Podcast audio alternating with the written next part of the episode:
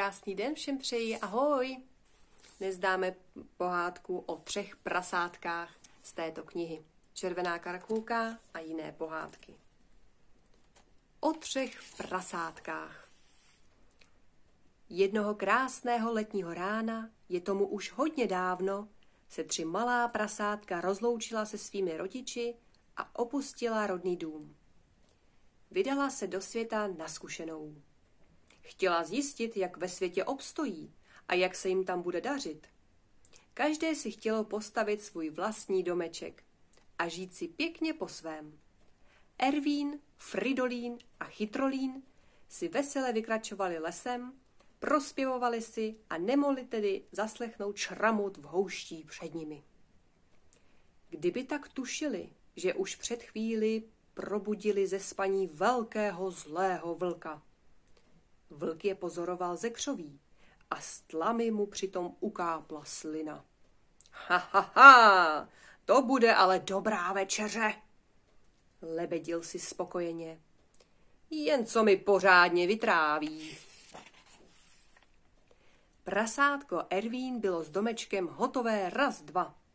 Nemělo moc rádo práci a tak se rozhodlo, že si postaví obyčejný domek ze slámy. Už za chvíli jeho slaměný domeček stál a Ervín si dopřával vydatnou svačinku. Je pěkný, že? pochvaloval si. Což o to, zamyšleně pokyvoval hlavou chytrolín. Ale když přijde vlk, hned ti ho rozfouká. Ervín na to nedbal a lebedil si dál spokojeně před domem. Fridolín, prostřední ze tří prasátek, se ve stavění také příliš nevyznal. Chtěl ale něco pevnějšího. Tak si našel hromadu prken a jeho zvláštní domeček, který vypadal jako ptačí budka, byl postavený za jedno odpoledne. Chytrolín ale varoval i jeho. Do tvého domečku se vlk dostane, než bys řekl švec. Nejstarší prasátko bylo vždycky nejpracovitější ze všech. Poprosilo v cihelně o nějaké cihly a pustilo se do díla. Vědělo, že musí postavit pořádný dům, který bude pevný, který nespadne a který odolá vlkovým nájezdům. Stavělo ve dne i v noci a práce trvala celý týden. Když byl domek hotový, spokojeně si pomyslelo. Sem v zimě určitě nebude profukovat studený vítr. A když mě vyčiníchá vlk, pevné zdi mě ochrání. Vlk se jednoho dne rozhodl, že si dojde pro nejmladšího čuníka. Když přišel k domečku ze slámy, zaťukal na dveře. Tuk, tuk, to jsem já, kamarád vlk, pust mě dovnitř. Ne, ne, nepustím, oponoval Ervín.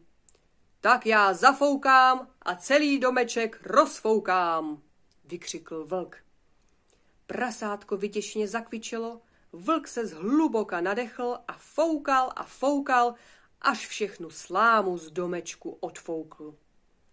Ervín se rychle rozběhl k domku staršího brášky.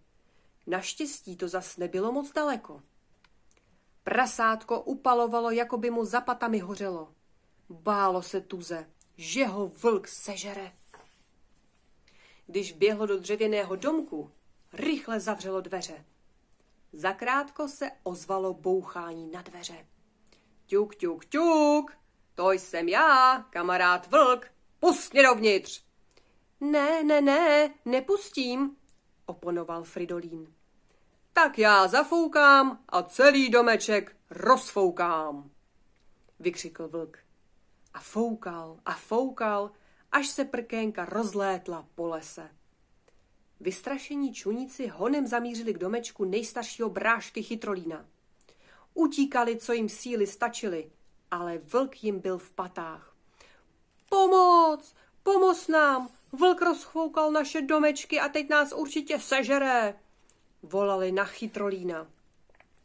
Nejstarší z prasátek na nic nečekalo, otevřelo jim dveře a když se ustrašení bráškové schovali v jeho cihlovém domečku, uklidňovalo je. Nebojte se, do mého domečku se vlk nemůže dostat ani náhodou. I kdyby chtěl, Vše jsem velmi důvtipně zabezpečil, ničeho se nebojte a odpočiňte si. Musíme se vlka na dobro zbavit. Vlk byl tuze hladový a tak začal hned zuřivě foukat. Foukal, fučel, ale domeček stihl rozfoukat nedokázal. Nakonec pochopil, že takhle nic nezmůže a dostal nápad. Opřel o zeď žebřík, vyšplhal po něm na střechu a kradl se ke komínu.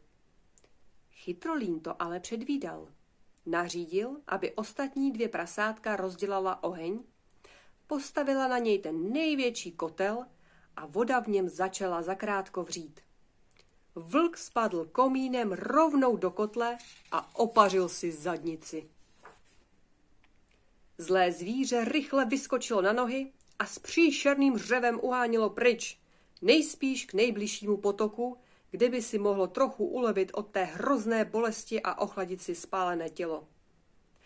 Prasátka už o něm od té doby nikdy neslyšela. Vlk se již do lesa nevrátil. Bál se, že by mu prasátka vyvedla ještě něco mnohem horšího a všechna zvířátka všem třem bratrům chodila děkovat, protože konečně mohla ve svém lese žít spokojeně a beze strachu. Nikdo se už vlka nebál a všichni se mohli po lese pohybovat, jak chtěli. Všechno tedy dobře dopadlo a Ervín s Fridolínem a Chytrolínem se pokaždé moc nasmáli, když si vzpomněli, jak vlka doběhli. Zůstali v Chytrolínově chaloupce a žili tam spolu šťastně a spokojeně. thank you